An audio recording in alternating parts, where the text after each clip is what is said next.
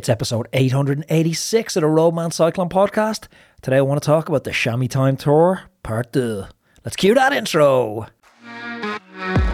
Welcome to the Roadman Cycling Podcast. My name is Anthony Walsh. Six days a week, we bring you an inspiring person or message to help you on your journey towards health, happiness, and longevity.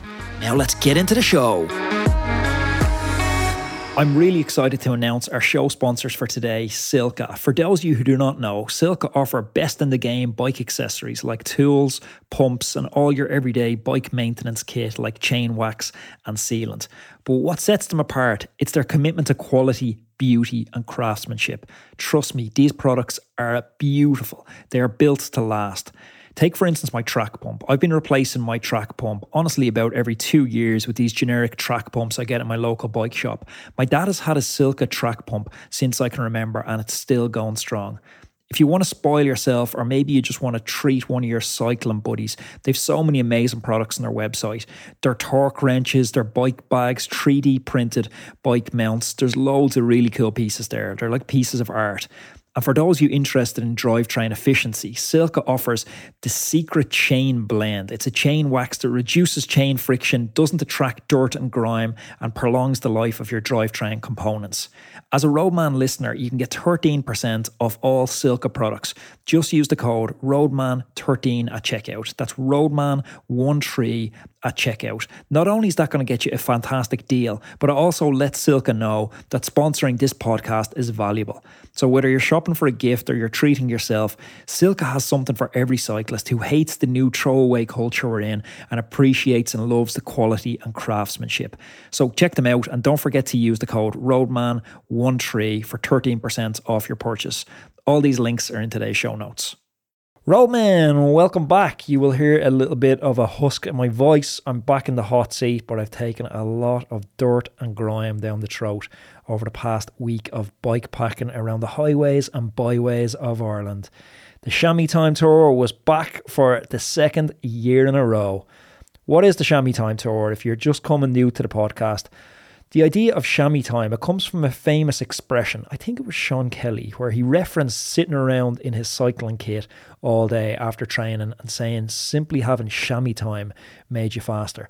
And since bikepacking trips are very minimum in their essence, where you have to really pick and choose what supplies you bring, you often forego bringing luxuries like jeans trousers and end up spending quite a lot of time in your chamois. So we thought it was an apt name for our bikepacking trip, the Chamois Time Tour. If you were listening to the podcast last year, you'll remember myself and fellow roadman coach Aaron Kearney, formerly of Evo Pro Cycling, went bikepacking last year. We started off in Granada in the south of Spain, just after Badlands, and we rode all the way up from south to north, dissected the country until we hit Biarritz, which is on the Spanish French border.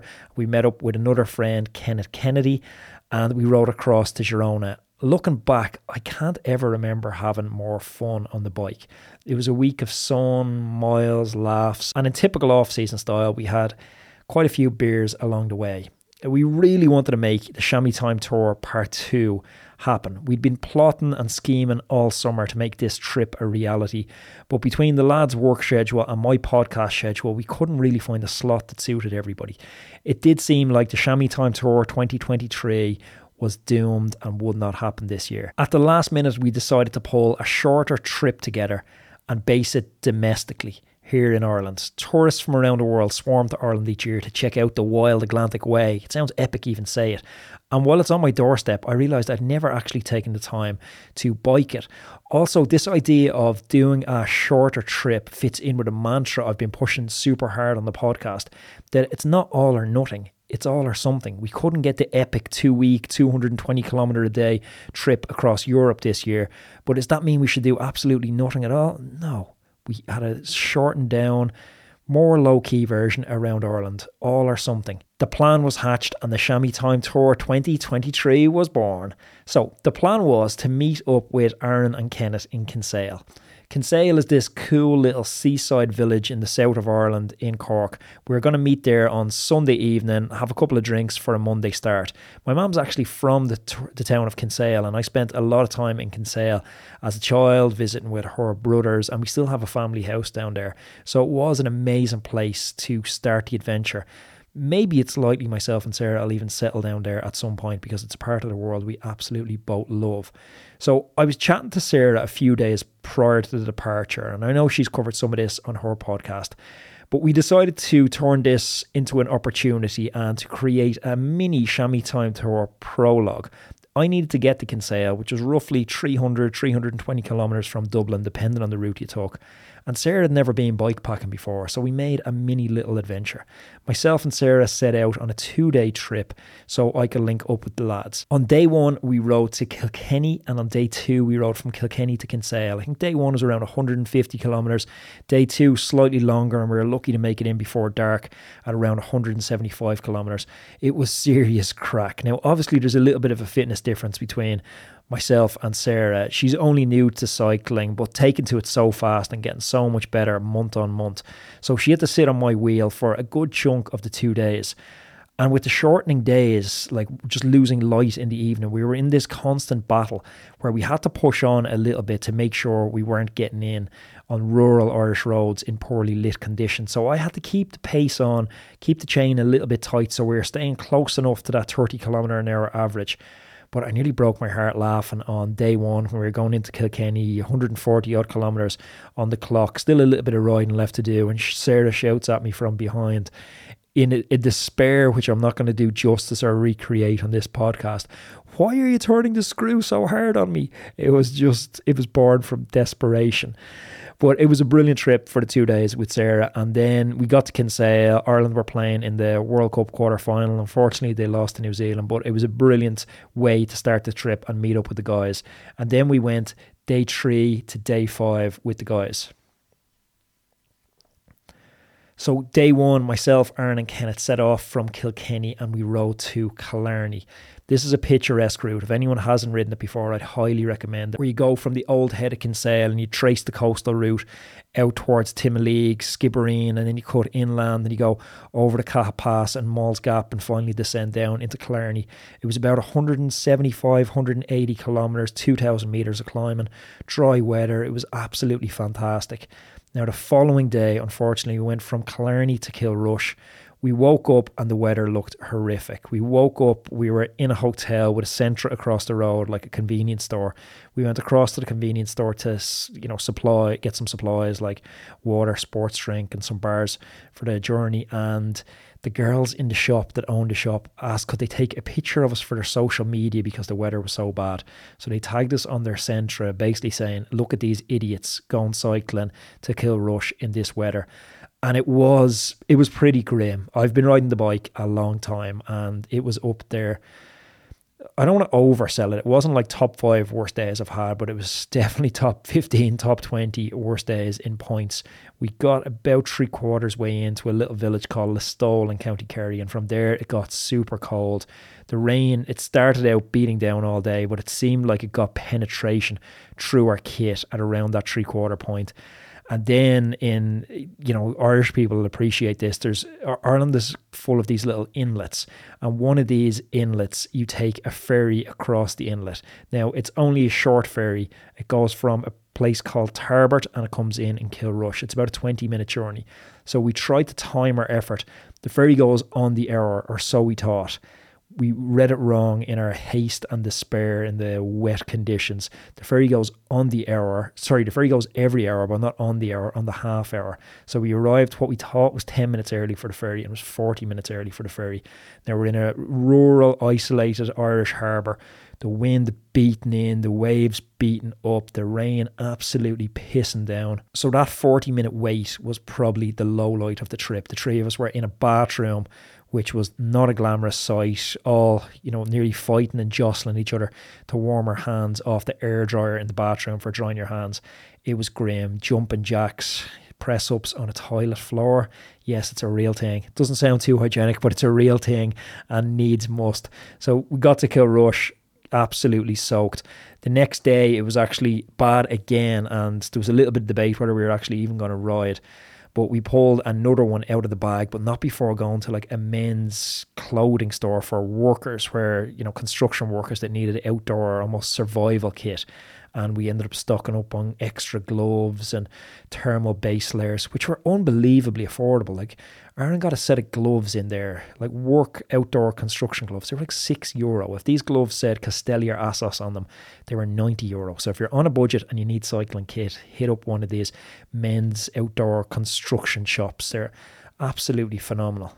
So our trip concluded from Kilrush to Galway, which was again about another 160, 170k beautiful trip, pretty much without falter. Rained again for a good chunk of the day, massive crosswinds as we traced the Clare coast.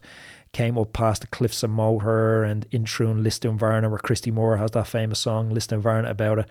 The only hiccup was we stopped at a gas service station at one point to refill bottles. Kenneth forgot his phone, didn't notice till we were 15 kilometres down the road. So he had to double back, giving him an extra 30 kilometres. Myself and Aaron rolled on, found a beautiful pub, if you're ever in that part of the world, called Monk's Pub in Ballyvaughan, and that seafood chowder in there absolutely saved my life. Without that, I think I'd still be on the in a ditch on the road on the side of, uh, Clare somewhere.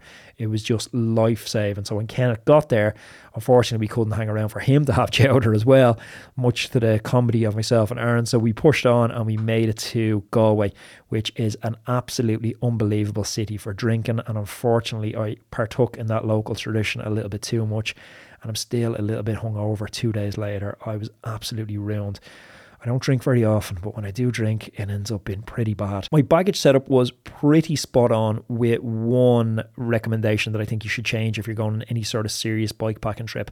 I used bags underneath my top tube and on top of my top tube from a company called Cyclite really lightweight luggage. They were brilliant, not a massive amount of storage in them. And then I had an Apidura bag on my saddle, which was pretty big, and that's where I got the bulk of my clothes. Into that, I put a pair of trousers, kind of khaki type trousers that folded small, a pair of Birkenstocks footwear, a t-shirt, and my Roadman puffer jacket, and a pair of boxer shorts. Underneath into the Cyclite bags, I put my spare tools, my food, chargers, stuff that I needed to access fast, and that was basically it.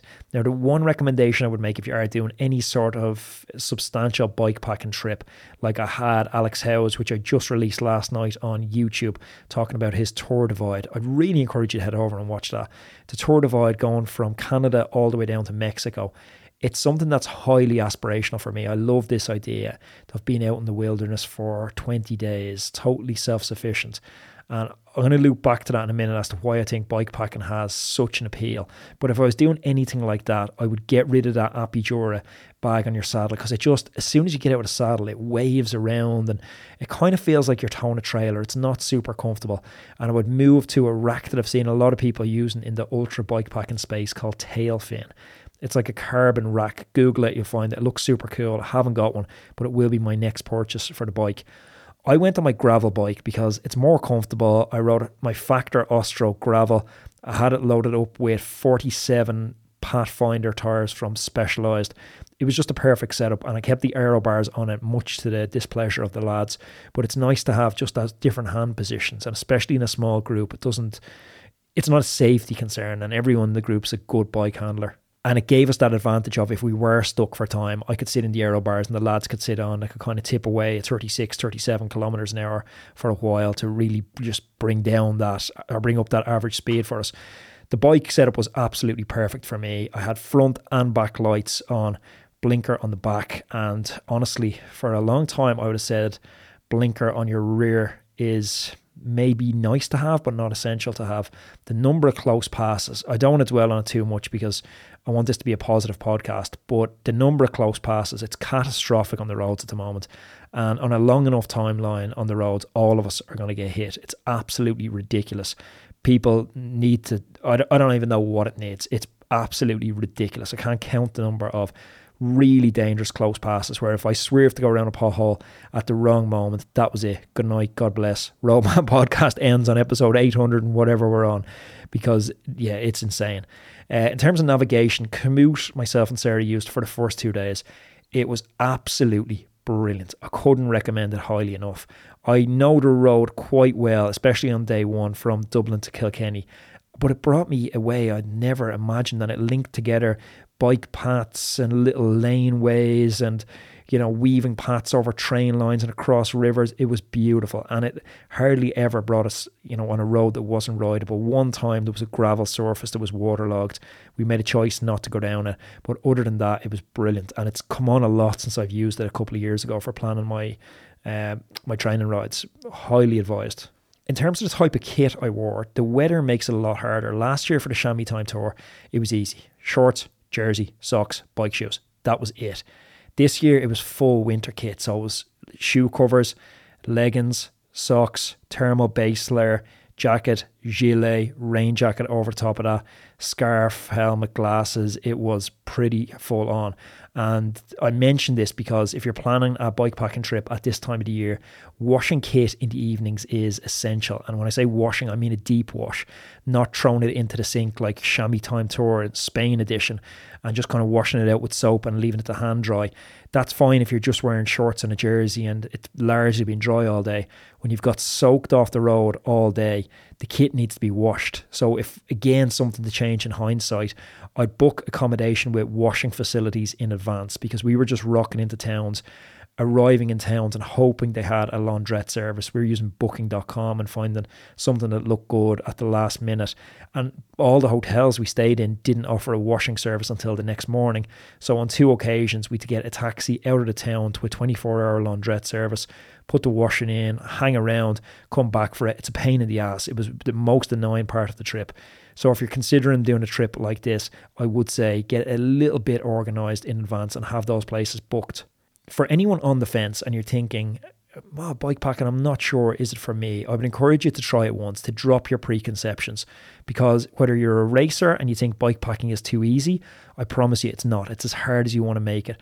Or you're a leisure rider who thinks bike packing is too hard, it's too advanced, you need too much fitness, you need too much bike maintenance skills. You absolutely don't. It's accessible to everyone it's so easy to mentally cover mileage when you're on these bike packing trips because it constantly feels like an adventure.